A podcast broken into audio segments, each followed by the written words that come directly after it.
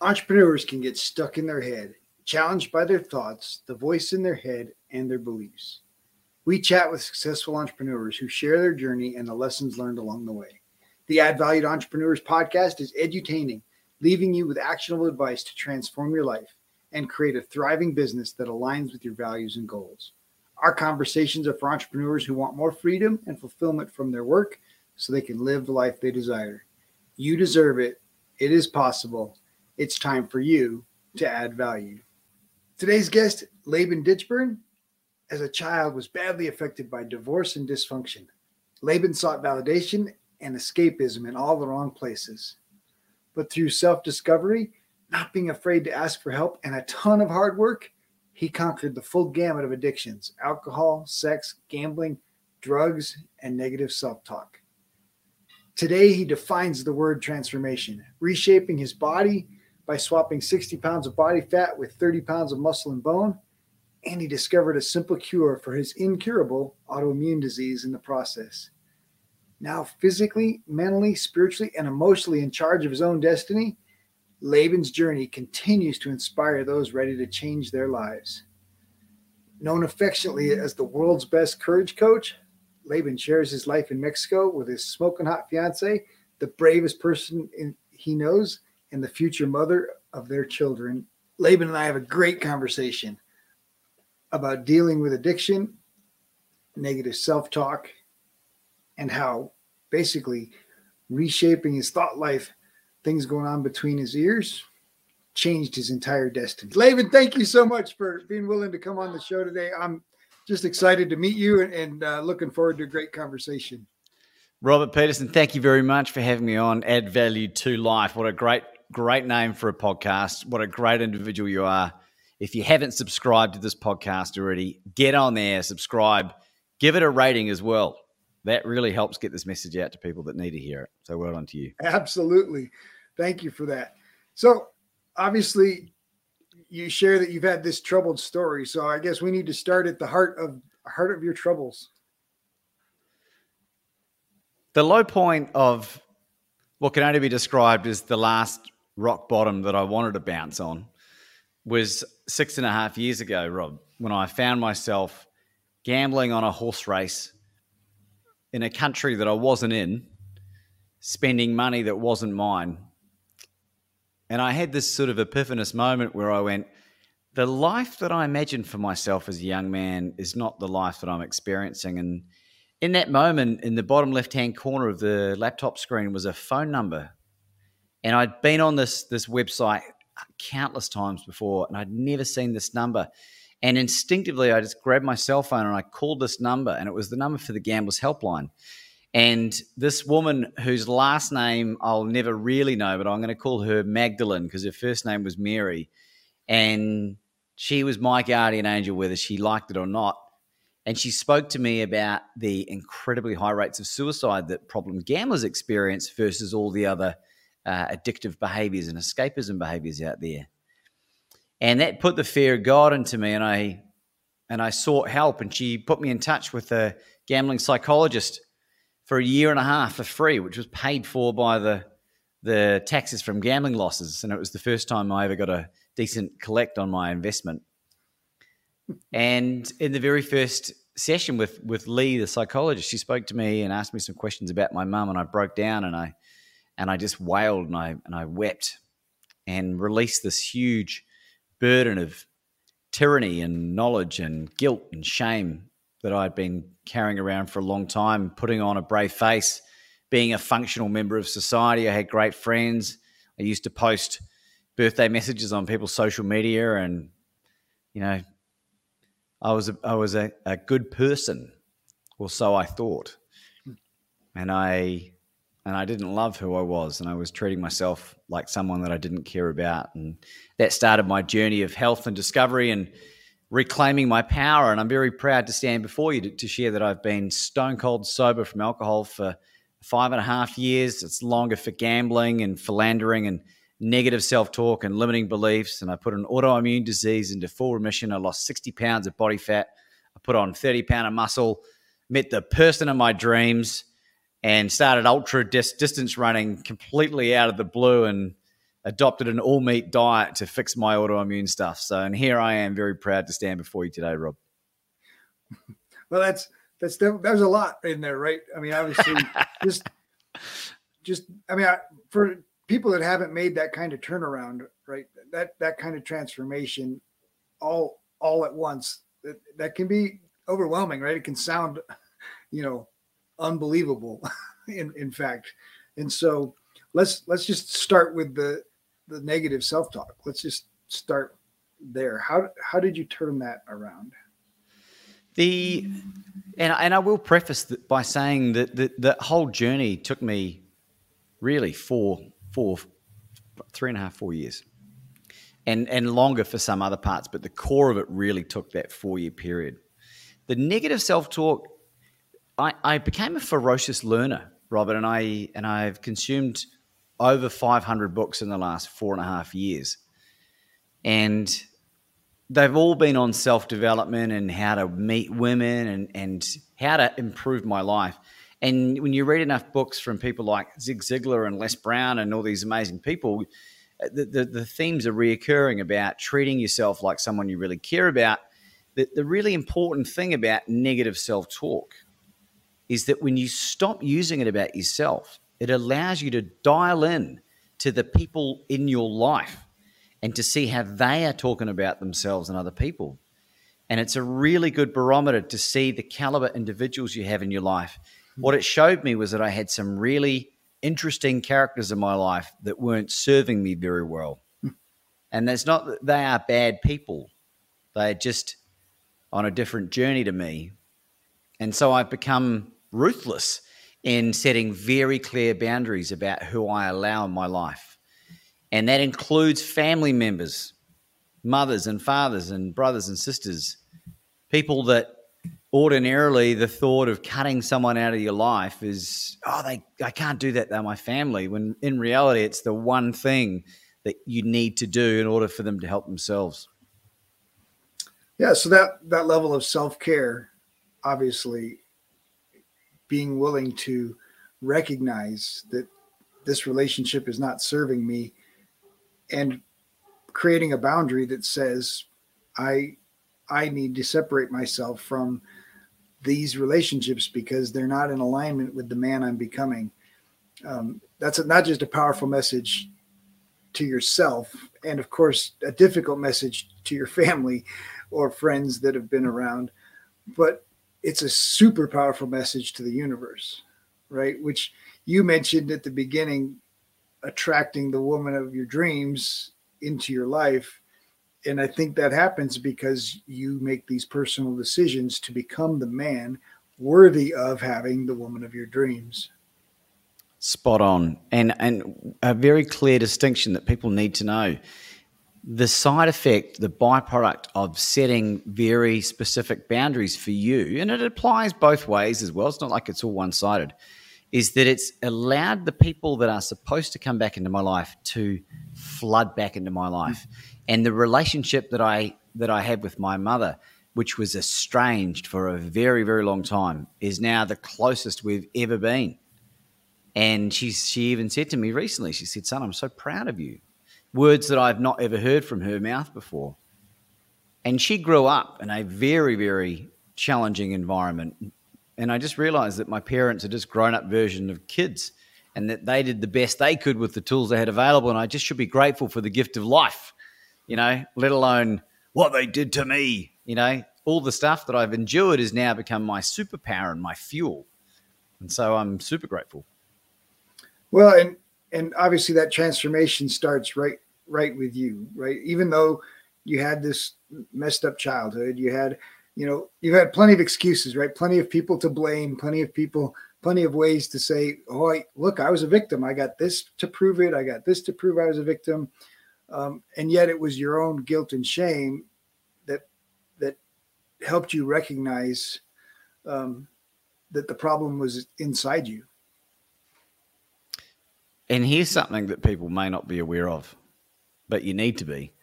When you go around telling people about all the the bad stuff that happened to you, 90% of people don't care, and 10% they're glad it's happening to you. you are absolutely right. Absolutely. Well, and and that that just goes to very few people want to lean into someone's mess. Right? Like pastors, psychologists, there's a few people that and even even some of them really avoid leaning into the mess in a real way. Um, but we know our coworkers, right? Our coworkers ask us, "Hey, how you doing?" and they expect you to say, "Oh, I'm great," right? Like, "Oh, I had a great weekend," right? They they don't expect you to dump your garbage onto their desk when they ask you. Um, but it's the real relationships that when that person legitimately asks you, Laban, how are you doing? And they really want to know. Those are the people that you need to, to surround yourself with, right? Those are the people that are, you know, quote unquote, in your corner, to use a fight term, right? Um, and so that how did that transformation, you know, from the inside out start? How did how did Laban take responsibility for his life? Well, the, the, the, to focus on what you were just saying there, and it's really important as well, is I found myself with the gambling psychologist, someone who was willing to listen without judgment. And the the one conversation she spoke to me about escaping escapism behavior developed as the result of a dysfunctional childhood. And I was I said, "What do you mean by that?" Coping mechanisms that children develop as a result of growing up in a less than nurturing environment, which is a fancy word for trauma. And if you've read any Melody, Melody Beattie's work or or Pia Mellody, any of these, you know, facing codependency books, they talk about this all the time. For me, Robert, it was nothing more innocuous than being a child of divorce. Hmm. And people diminish their own experience because oh i was just a child of divorce. There's children that are being sexually abused. There's children that are adopted or abandoned or burnt or you know some some horrible thing. And the, the science behind trauma is very clear. They did studies on children in uh, from the syrian war. They did mri scans on their brain and and they had damage physical damage to the brain as the result of trauma right? Nothing to do with the bomb blasts or any of that stuff. And they had children in the West and North America that had been sexually abused, and the damage to the brain was was almost identical. Hmm. And what that that taught me was that you cannot diminish someone's experience of trauma because we all receive it differently. Well, you but mentioned the, there you can't diminish your own. Spot on, yeah. Right, because you're comparing yourself to oh, those kids were sexually abused. I, I was never sexually abused, or or those kids have you know those kids have lost limbs because of hunger or because of but but the brain receives those traumas in exactly the same way. And so your brain can have that same kind of hurt that needs healed in spite of your trauma being so-called less less significant right? Less important. But it doesn't diminish the fact that you need to heal. Spot on. And comparing ourselves to anyone else apart from the person we were the day before is a slippery slide to disasterville. In any form, right? Like in any form. For entrepreneurs comparing themselves yeah. to Tony Robbins or, you know, uh, Robert Kiyosaki, like, oh, I can never get there, so there's no sense in getting halfway there. Bingo. I wonder who Elon Musk compares himself to, right? Like he'll be he'll be doing, oh, I should be like Einstein or you know someone. It, will just never stop. So it's just it's a frivolous exercise. Absolutely. Well, and and even if you did measure up, right? You can't you, you can't keep passing them, right? And so the only person you can be better than today is is yourself tomorrow, right? And so so let's yeah, let's focus on it's a it's an it's a you and you game. Yahtzee, you're exactly right. Exactly right. so, so let's talk about these. Obviously, ferocious learning. You've you've taken on this responsibility for yourself, right? I'm going to be. I'm 100% responsible for Laban's problems, no matter whether they were created by me or not. Yeah, I didn't finish. Didn't finish the question that you asked me, did I? So, what it was, in in the most simplistic terms I can explain, is I decided to take ownership of everything that had happened to me. Hmm. And when you when you take back ownership of what happened to you, you take back the power. And when you take back the power, it's like taking back the steering wheel. You regain control of your life again. and people can't hold it against you, especially when you share it in a way that I do now, which is totally unabashed. And you know what people think of me is none of my business. And yes, that's a work in progress, but I'm getting damn good at it. And people throwing what I've done in my face when it's already right there in black and white in, in my book in raw detail in a way that I hadn't seen written anywhere ever before. Uh, there's not a lot people can do to, to undermine me in my in my path and my journey towards achieving what I want to achieve. Well, that and it's just so powerful, right? When when I work with entrepreneurs that have a grudge or have an issue with somebody that hurt them or somebody that did something to them, I talk about it as if you've allowed that person to have a, a cord wrapped around your heart. And when you don't realize it, they're pulling that string on your heart because you're allowing them to. And it's impacting the decisions you're making. It's impacting the choices that you're making in your business, and it's impacting the, the your ability to grow as a person and until you take control and you cut those strings to let that let that person go. And and i love that you're just being authentic right? Put your authentic self out there and and then nobody can use any of the story against you as if right? Like well they're gossiping about laban and he did this and he did that. And laban's like yep i did all that. That, I, that was me and and, and first i'm not that person anymore. So sorry for anybody that i hurt or offended when i was that person. But i got to take responsibility for me and i'm not letting any of that crap hold me back. I've uh, i've done a, i've done a lot of apologizing and i um a recent example of that is i had my oldest half brother my youngest half sister from different parents and, a, and an estranged auntie who I, who I hadn't spoken to for three years, 18 months, and three years, respectively.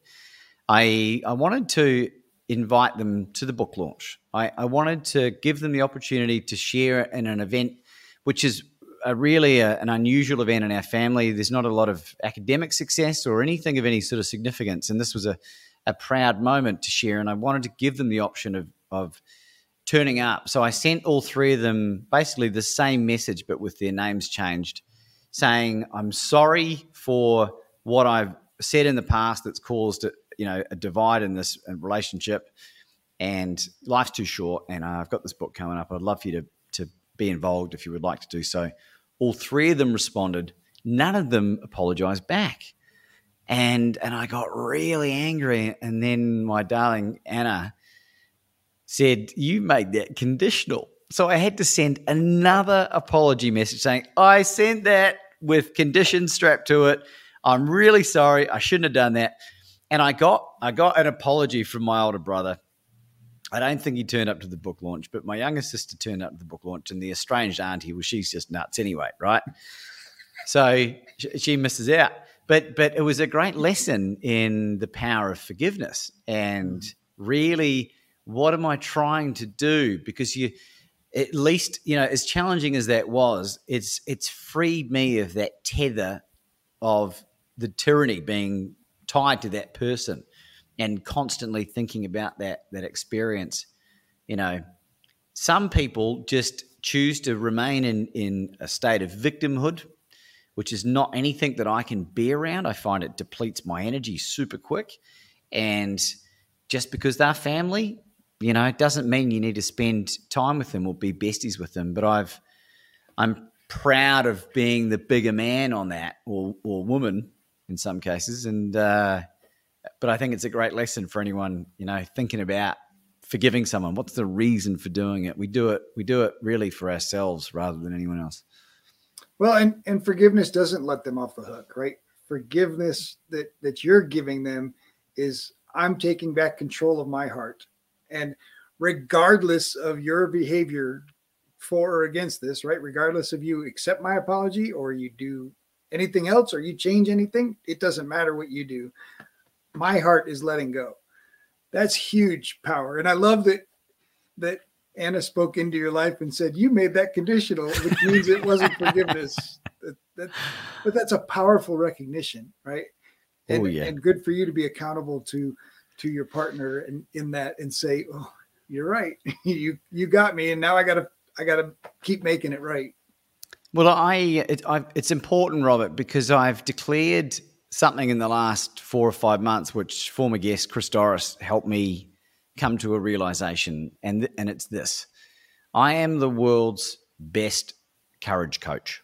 Mm, and, and and that's nothing to do with ego. That is a declaration that I make to myself every single day, Robert, to say how would the world's best courage coach conduct himself, and it helps me make these these brave decisions to send apology messages from people that deep down I know that they cause most of the problem, right?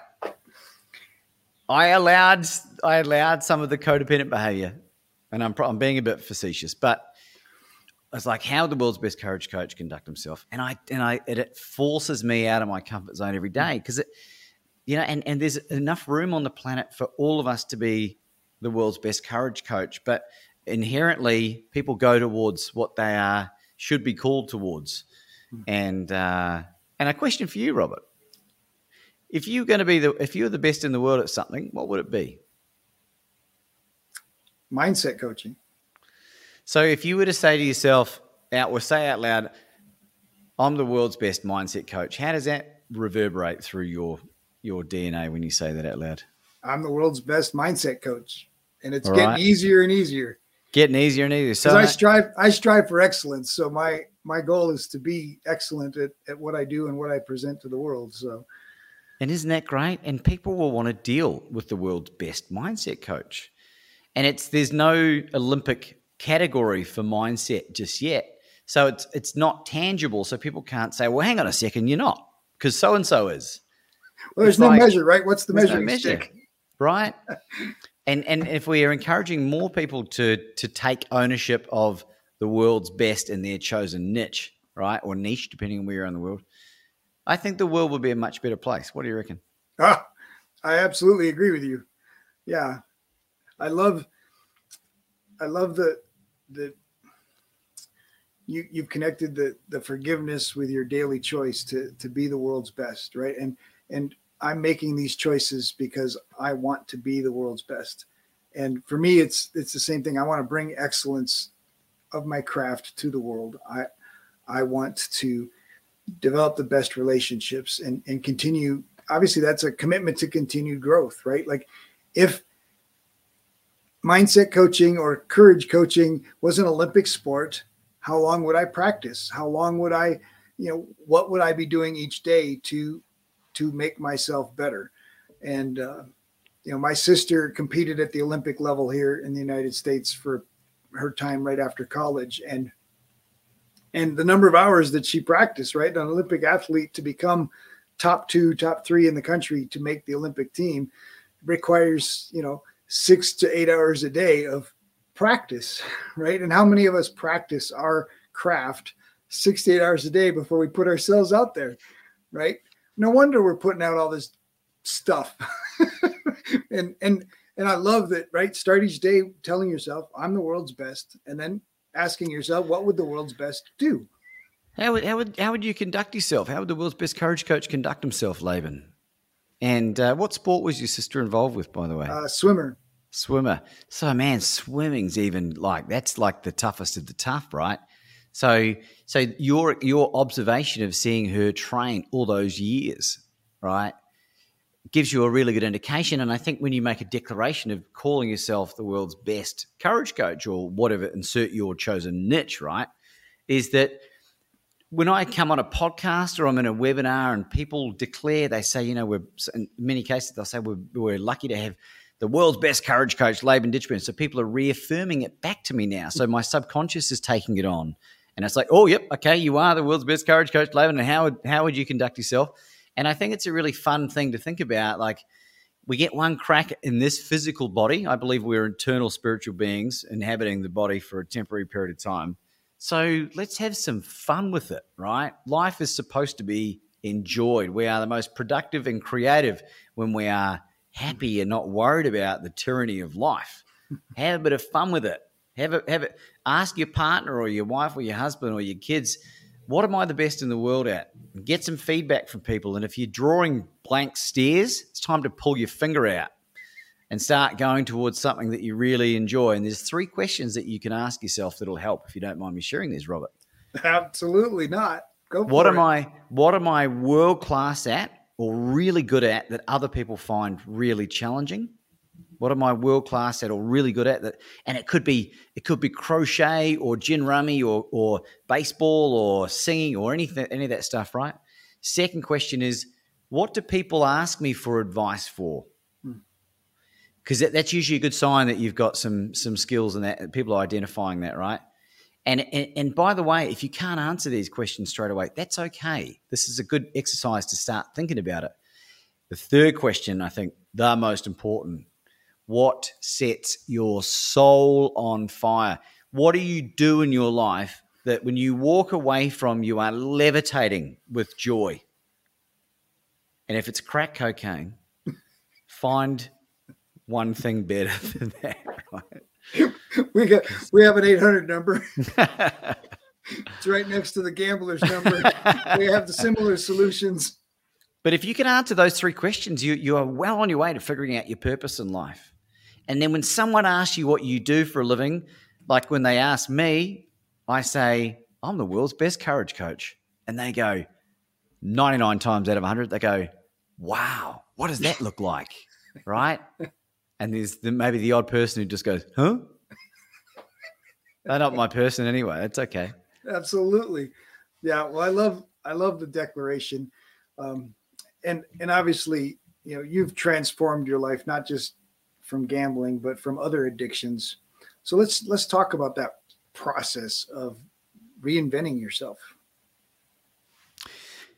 I, I, I really truly feel that I'm I've stumbled across something pretty unique, Robert. And what I think that is is that I've been able to quash, kill, remove the desire to want to escape. Mm. So I don't desire the gambling or the drugs or the drink or the the screwing around, the promiscuity, and not missing something makes it really easy to give up, right? It's like when you get hypnosis to give up cigarette smoking, or you read Allen Carr's "Easy Way Stop Smoking" book. You know, like you just go, "Oh, just stop smoking," and and so that that's a really important distinction. That took a lot of work though, and it took a lot of understanding what happened to me so I decided to reverse engineer everything that I'd experienced growing up the abandonment, the dysfunctional uh, parents, and, you know, the, the inability to esteem themselves fully, let alone their children, talking about my parents. Mm. And and then I was like, oh, you know what? They just, like I said before, they just did the best they could. And and why should I waste any energy resenting them for what they do and what they did? And how can I fix this? and then I started to to heal myself mentally, and then physically, nutritionally, and I and I as I started to heal my body and my gut, my serotonin and my dopamine and my oxytocin started generating normal amounts. I started exercising, and when I'm not clouding my brain with with alcohol and drugs and and porn and negative stuff, my body just started to function how it evolved to function. Mm.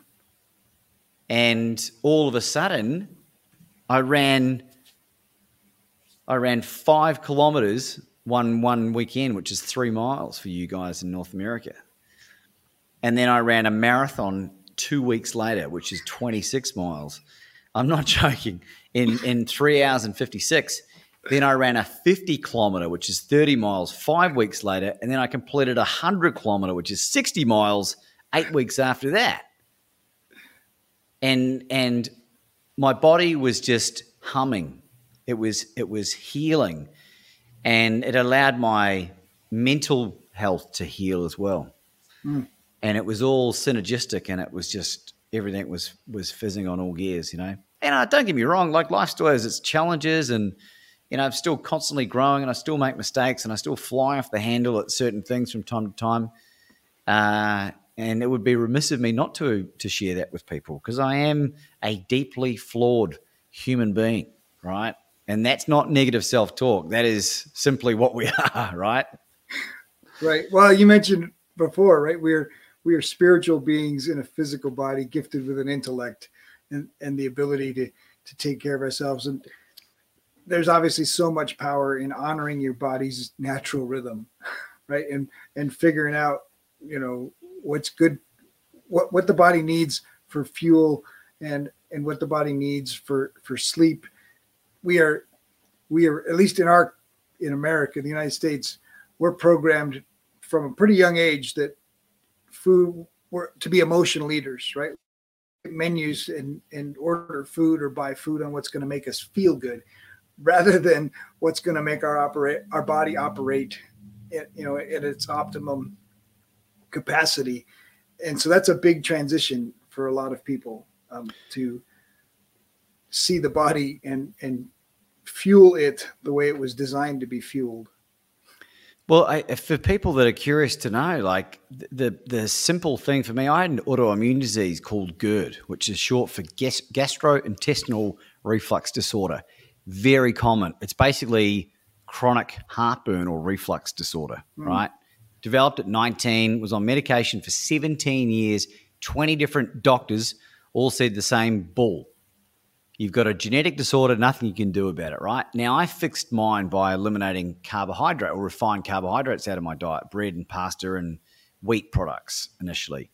And then I started removing more and more garbage out of my diet, like um, vegetable and seed oil, things like canola and rice bran and soybean and these these refined seed oils, which are scientifically now they are figuring out that they are way worse than sh- what sugar is, and for a litany of reasons, which we can talk about on another podcast. But if you remove all of that gunk out of your diet and allow your body to to function as it's evolved to f- function like you must know that like 90% nearly of, of the dopamine and serotonin and oxytocin that our body generates is generated in our gut. And most of the autoimmune diseases like arthritis, Crohn's, IBS, diverticulitis, uh, even like acne are a sign that you've got some gut health issues. And anxiety and depression are largely gut health related in many mm. cases, right? And as soon as people understand the power of that, like sort your diet out and watch the rest of your life sort of transform in front of your eyes. And I'm not saying it's it's one thing specifically, it's a holistic approach you got to take. But if you're drinking three glasses of wine a night, you're eating, you know, a box of Coco Pops for dessert, which I have done this in the past, by the way, you know, and Krispy Kreme donuts, and you're miserable and you want to take your own life, well, maybe it's your body saying, stop punishing me. I want to end myself, right? It's not what I'm supposed to be eating. Eat a good steak, cut out the crap, and you'll feel like a million bucks. it's and it and it absolutely allows your body to produce those chemicals in the proper way that that send your brain the positive messages and reinforce the positive messages that your brain is trying you're you're trying to train yourself to have and and yeah the body and the body and spirit and mind become aligned. Spot on. And and and uh, no one's coming to save you. No one is coming to save you, which I think if more people realize that, they would do something about it faster. Or your business. Or, or, your business in any area of your life. Yes, you'll have people that care about you, and yes, they'll enable you and stuff in certain areas, but it's up to us to take ownership to sort our own demons out. Mm. And it, and the beautiful thing about it, Robert, is that when you go through all this stuff, then you have a wonderful story to share and you will inspire and empower other people to do good. And then, then you'll start getting emails and text messages and, and feedback from people saying, Mr. Ditchburn, that, that comment that you made that time three years ago impacted me dramatically. And this is what I've done with my life. And you go, oh, well, I don't even remember that, but like, this is cool. In the same way that it happened to me when I was going through my transformation. So you've kind of got an obligation now to to be good, to inspire other people. What do you think about that, Rob? I obviously we're you and I are speaking the same language, and and we're we're we're we're floating on the same vibrations. So love love that. We will be right back after this short break. This episode is sponsored by Add Value to Life Coaching. Want to learn the mindset secrets of successful entrepreneurs that have been shared on our podcast? Well, you can get them for free at addvaluemindset.com. ADD valuemindset.com. Welcome back. Let's get back to more greatness. So you made a commitment to to yourself. Let's talk about the power of your self-talk and that inner transformation. If you ever find me saying anything negative about myself, this, this goes to anyone hearing this as well. If you catch me in public, and I'm not talking about finding a some recording of me doing stand up comedy seven years ago, which was diabolical, by the way. As in terms of the negative self talk and another the self, place to apologize, right? You know, thinking that I was being funny by by belittling myself.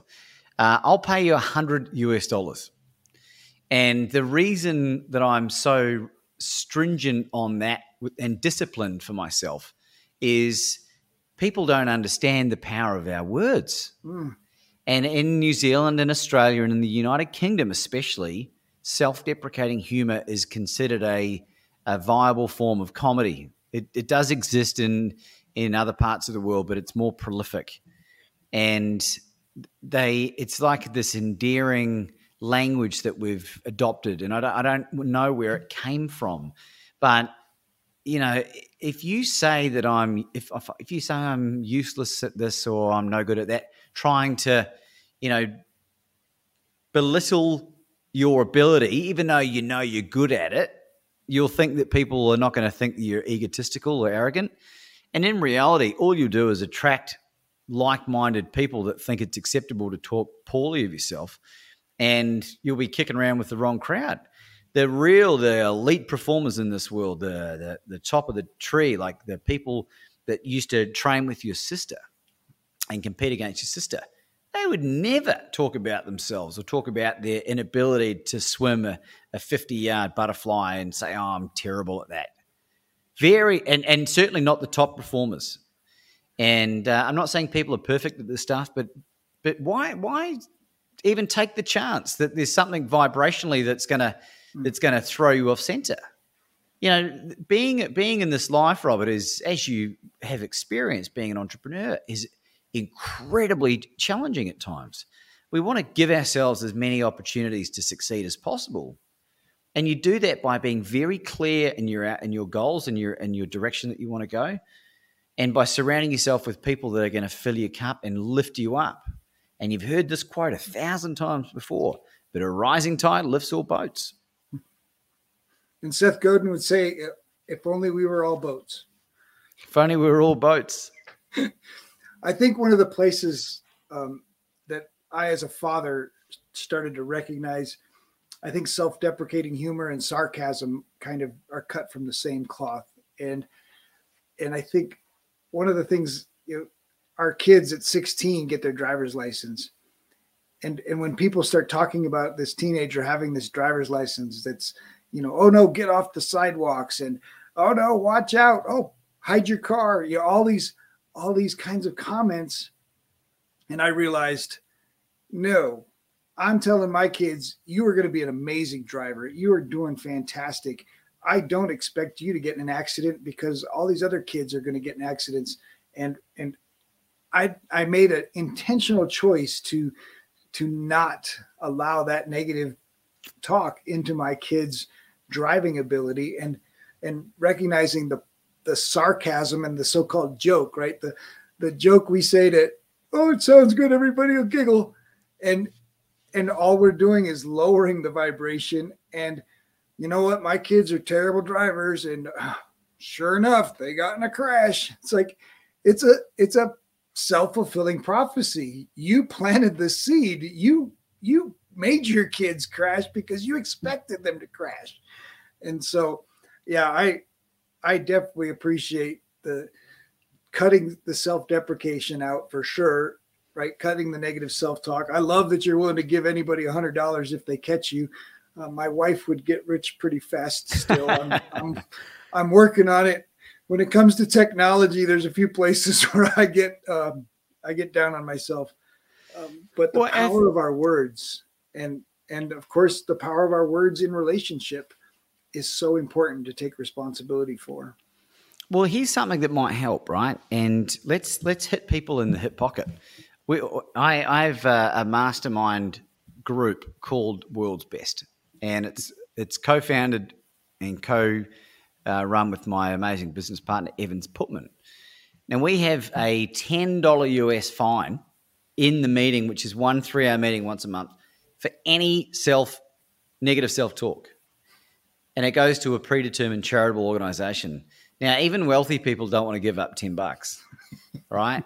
And if you're coughing up 30, 40 bucks, it hurts. So set up a swear jar in your home. And, and Jack Canfield gave me this advice. He said, set up a swear jar, and instead of swearing, you put it up for self negative self talk. It's fun to catch other family members out if you're all in agreement. You can have a bit of fun with it, and you can use the money to go on a family trip or something like that. But hopefully, there won't be a lot in there because it only takes 30 days to, to habit form, and then all of a sudden, you realize how uplifting the conversation is and then you'll notice the people that are the negative people, you'll go, Ooh, I don't want to be around that. Mm. Anyone that studied or knows anything about quantum mechanics and quantum physics, what we are learning about the, universe and how we operate it at vibrational frequencies is beyond any shadow of any doubt, right? Like, and you're spot on, Robert. We are operating, and people that are doing well in life are operating at a high vibrational frequency.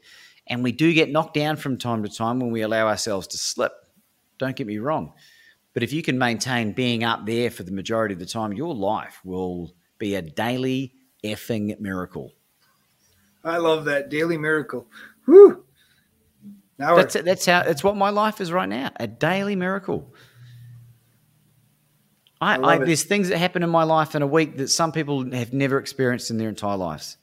And, I'm, and again, I'm not saying that to gloat or to brag. I've worked really hard and I surround myself with extraordinary people, and I've become a person that I know can add a lot of value to people's lives because of all the work I've done. And so that other high vibrating people will want to be around me. So let's talk about that the power of those connections, the power of, of intentional relationship. This is a, a very fun subject for me to talk about. What do you want to know specifically? Let, let's just talk about the benefits of of changing those relationships of of being involved with you know of high high vibrational people. So I had a an experience last year. This is where the world's best courage coach came from. There's a gentleman by the name of Steve Hardison. For those who've never heard of Steve Hardison, he's a bit of an enigma. He's just had a book written about him from his wife, Amy Hardison, called The Ultimate Coach.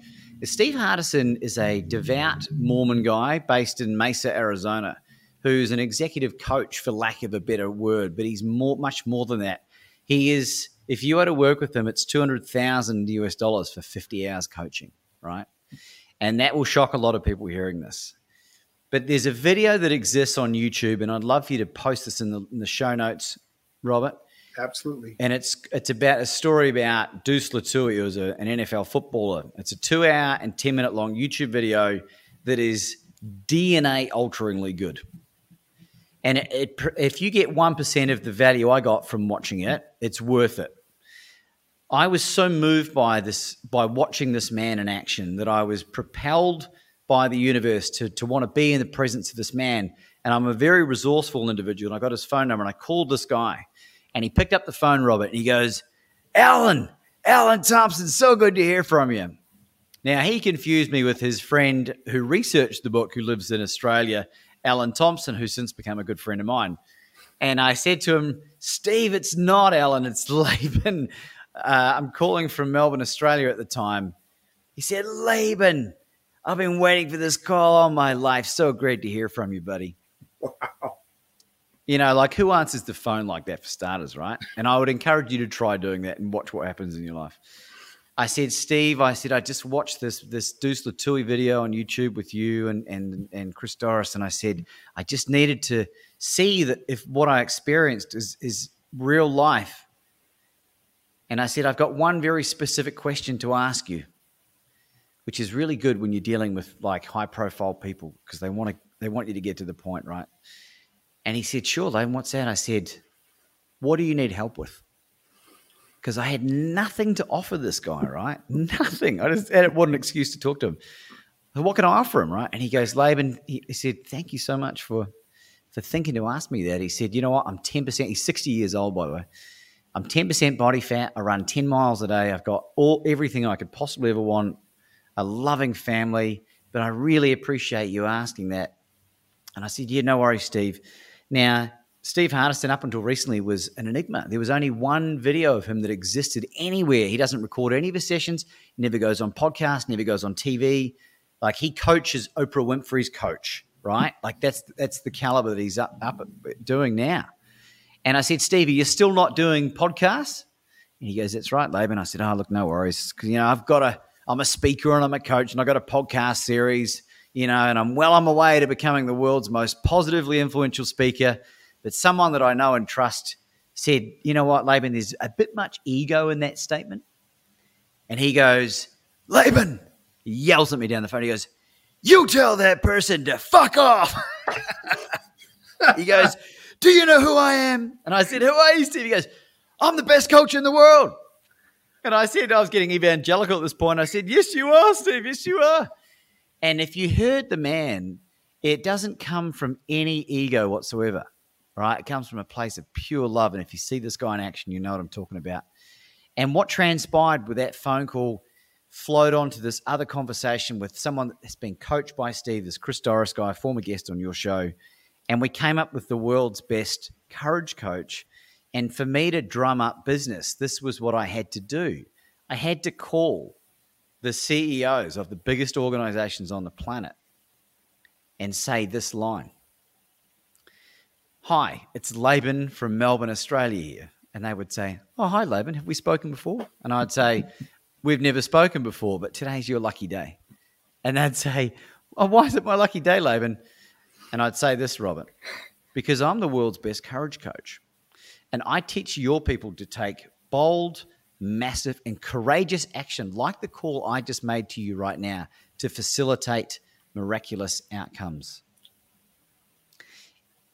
And what transpired with one of those conversations with the CEO of a massive real estate company in Australia, he invited me to pitch a week later for some training and coaching that this huge organization had. And I had the CEO of this company out of his seat at one point, yelling at the top of his lungs, I'm the best real estate CEO in the world.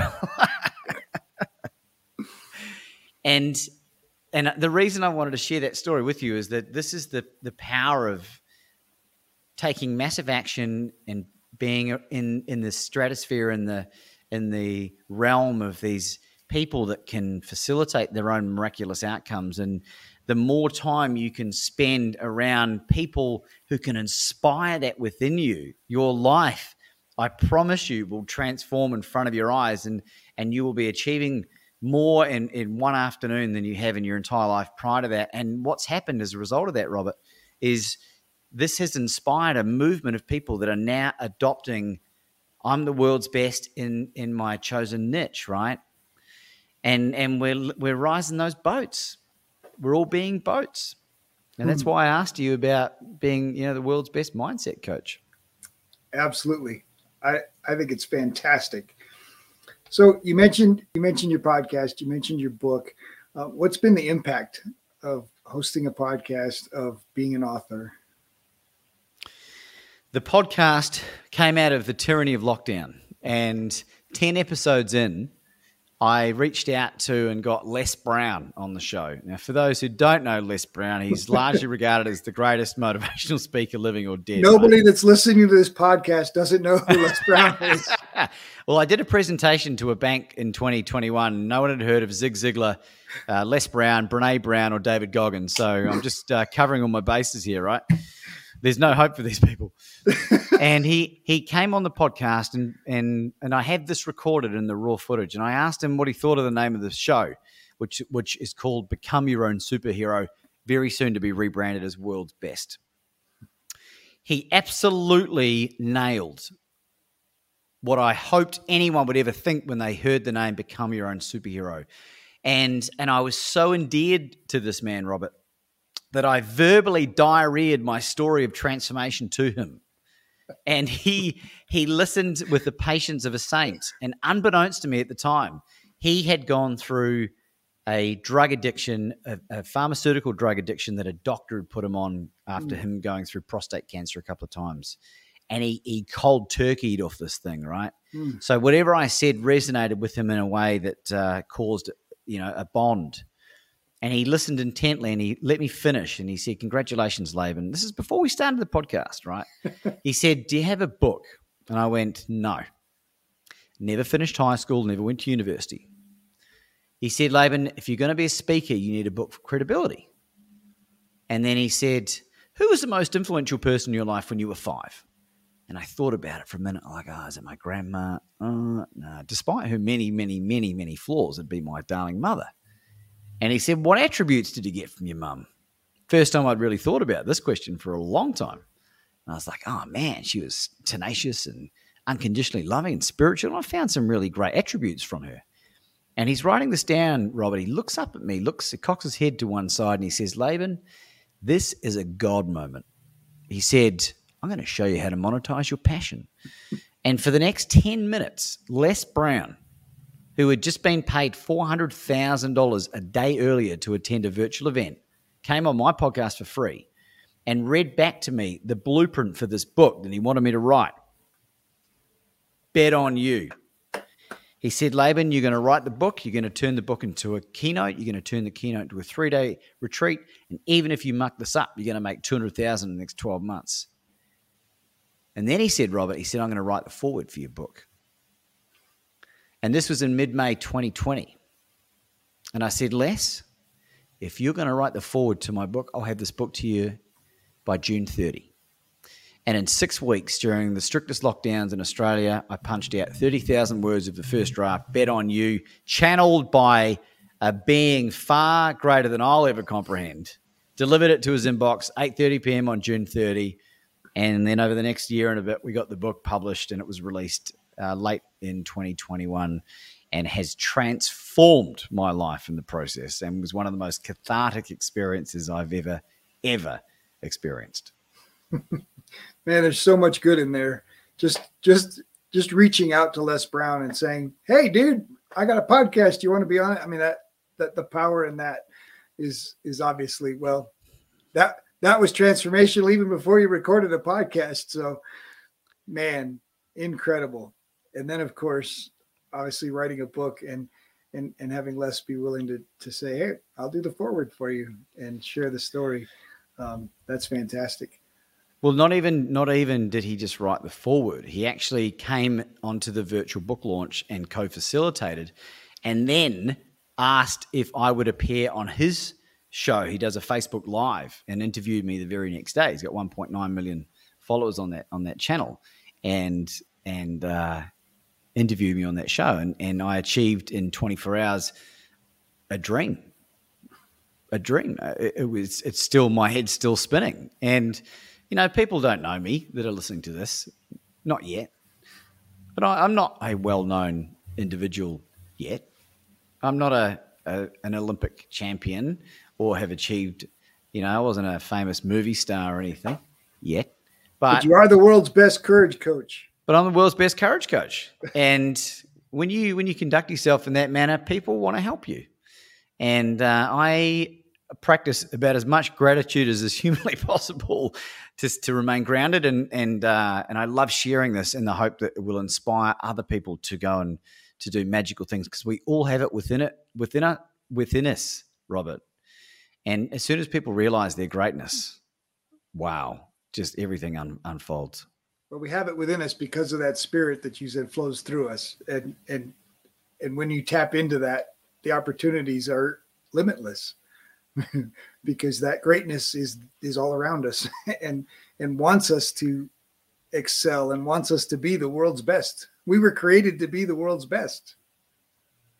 Amen brother. Amen. We we really whatever your religious beliefs or you know, I so I don't I don't really identify with any particular, but I've become very very spiritual, and I, uh, it it is naive to think that we are alone on this planet. I think, you know, they did a study on people on their deathbeds, and I think hundred percent of people prayed for, to something, you know, for forgiveness or something, just in case, just in case, just in case, absolutely. In case.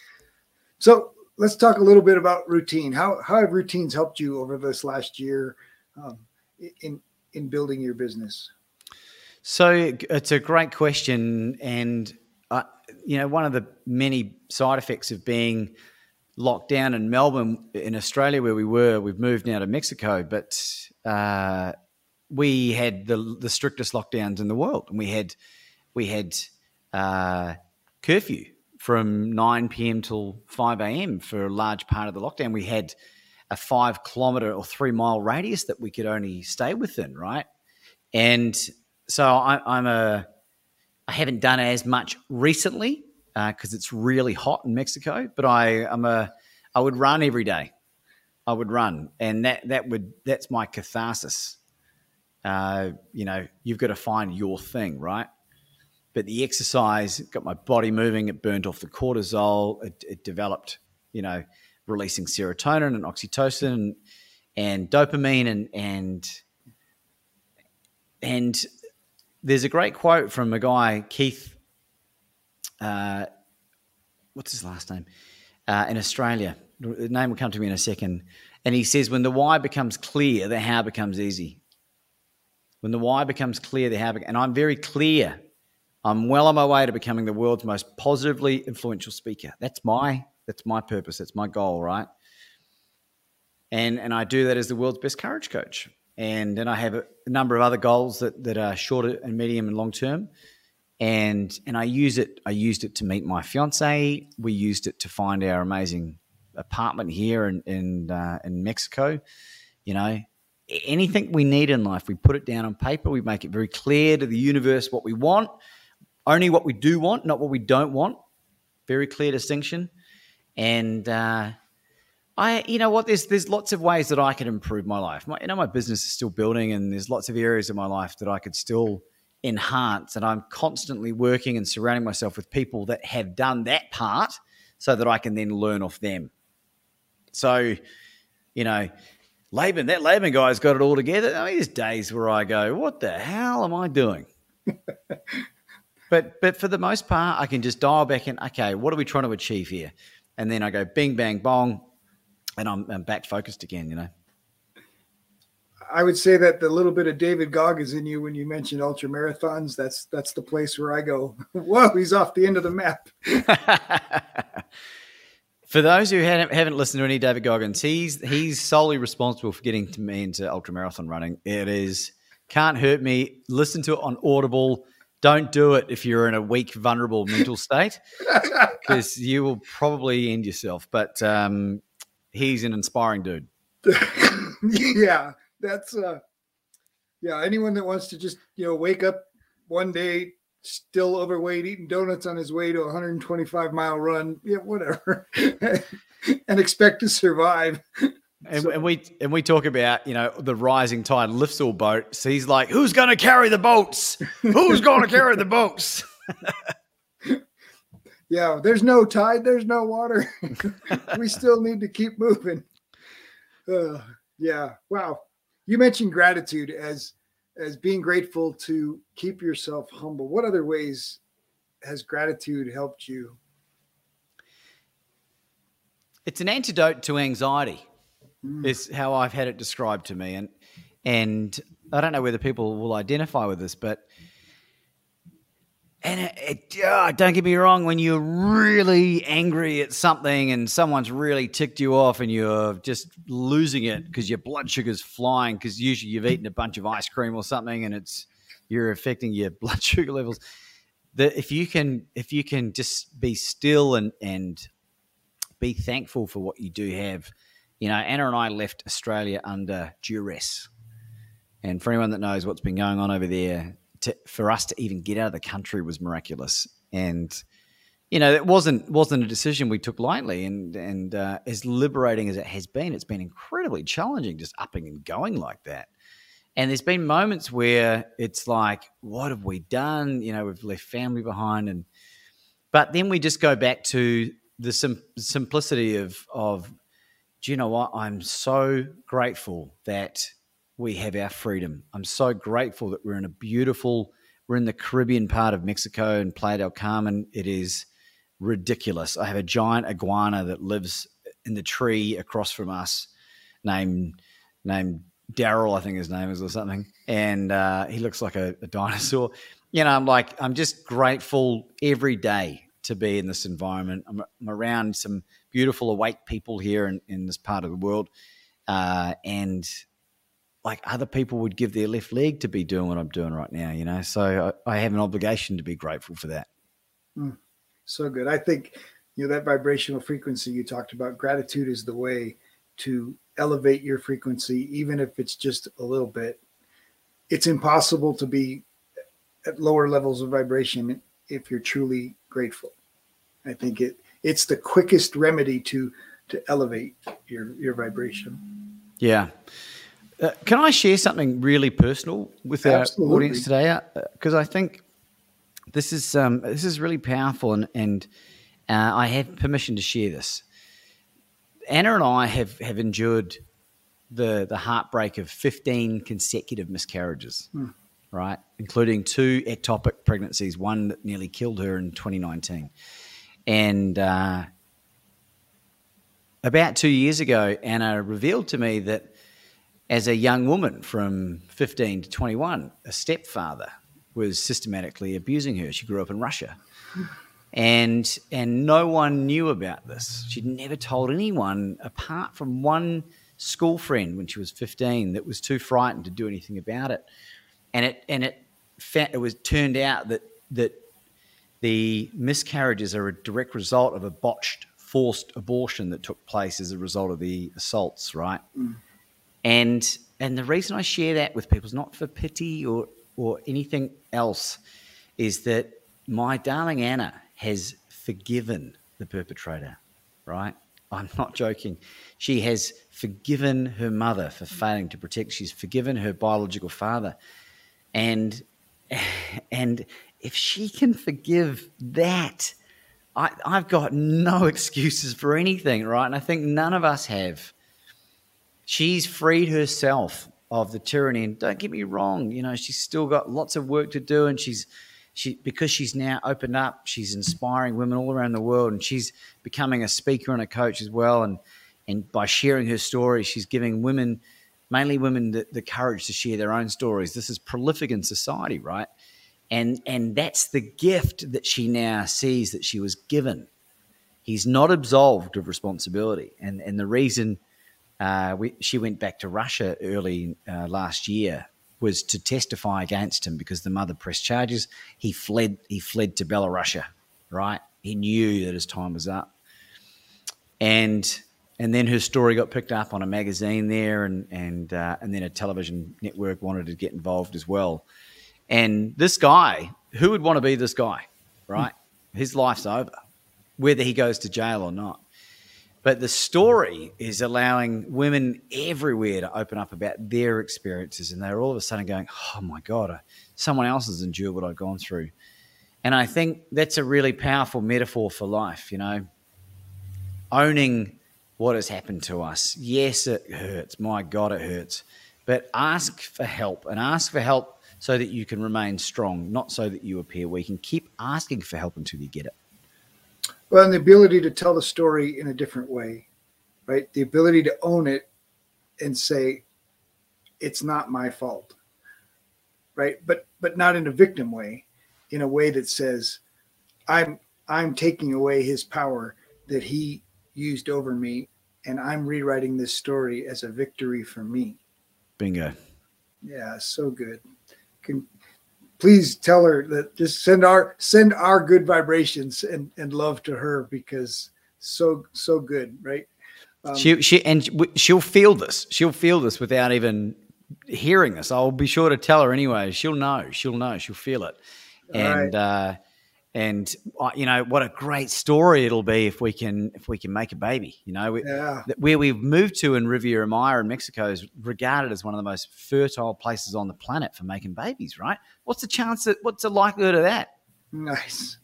So fingers crossed for us. And if it doesn't happen we'll figure out another way. We'll adopt. And if we still can't adopt we'll steal a child or something. I don't know. We'll figure it out. All right. Wait wait a minute.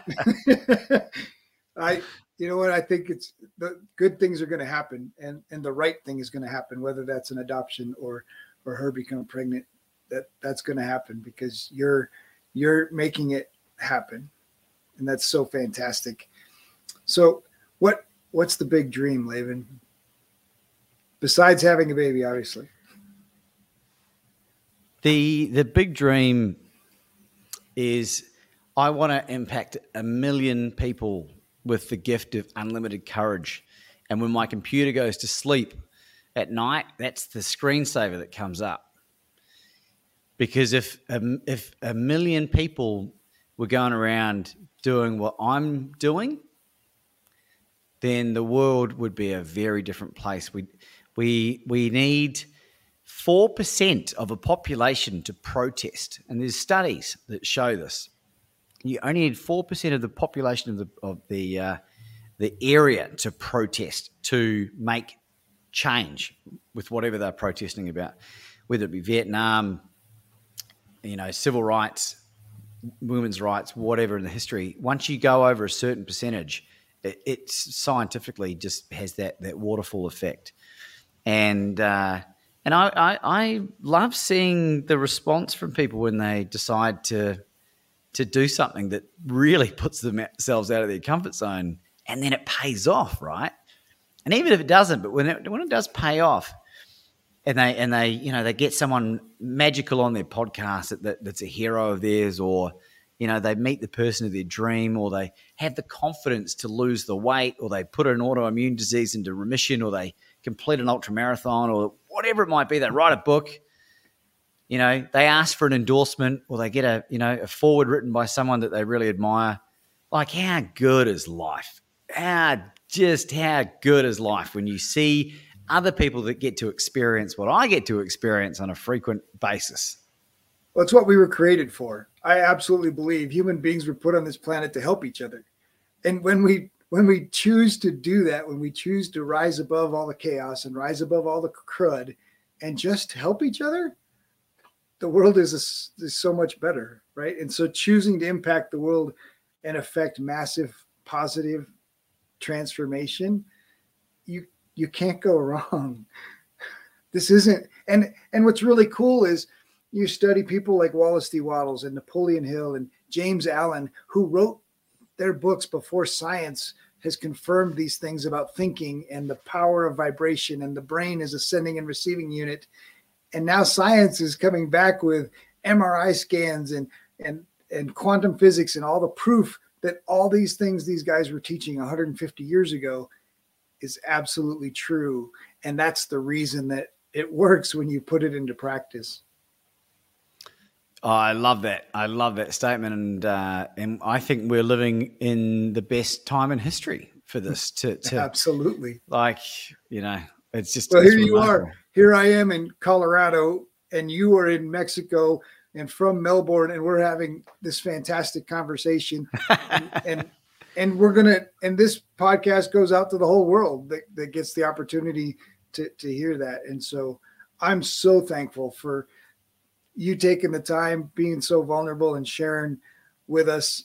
And uh, the fact that i had the opportunity to interview the world's best courage coach is amazing Uh, well, the, I mean, the pleasure's all mine, Robert, and, and uh, what an honour it is to be to be sharing this moment with you and and and the audience today. And I, uh, you know, for people that want to know more about me, I'd love for you to read the book. it, it is brilliant, and not just my opinion, right? Um, I, I poured my heart and soul into writing something that I that I knew could help a lot of people and and really my main mission i suppose if you ask me what i'm what my priorities are right now is to get this book into the hands of as many people as possible. Men women children well maybe not children because there's some uh, x-rated stuff in there but uh, you know like 15 upwards 14 or 15 upwards. And um, it'll it'll allow you to be okay with what you've done. We will absolutely put it in the description um, maybe I'll even find a way to give away a couple copies when we release the episode if somebody likes and shares and, and posts it on social. Yeah, fantastic. We can do that. We could uh, organize for a couple of signed copies. Maybe there's a first edition that's just come out. Uh, we recorded the Audible book in in Berlin uh, in in October, which was very exciting, with one of Europe's top sound engineers who recorded uh, Elton John's autobiography in German, Eric wow. Eric Wittenberg. So it's uh, No, It's gonna- you, you did that. You did that in Australia, not in Spanish, right? No, it's in it's in English. It's in English. We but we're going to get it translated into different languages, and um, you know we'll give that some time. But we'll get the book out. It's available on Amazon everywhere now, and uh, yeah, I'm very proud of what I've put out. So Thank you, Laban. I appreciate you taking the time today, and I just trust me. You've elevated my vibration, and you've inspired me to be the world's best mindset coach. There we go, team. There we go. The world's best mindset coach coming at you live. If you enjoyed the show, please like, subscribe, or leave a review. We have a free gift for you at addvaluemindset.com. That's addvaluemindset.com. We've collected some of the best mindset secrets shared by successful entrepreneurs on our podcast, and we want to give them to you for free. addvaluemindset.com. In our next episode, Andy Stewart shares about creating content consistent with your personal brand. Your brand is your reputation, it is who you are and how you show up in the world. You can give your energy to positive activities and create communities where people can be filled up. Put yourself out there in an authentic way that serves others.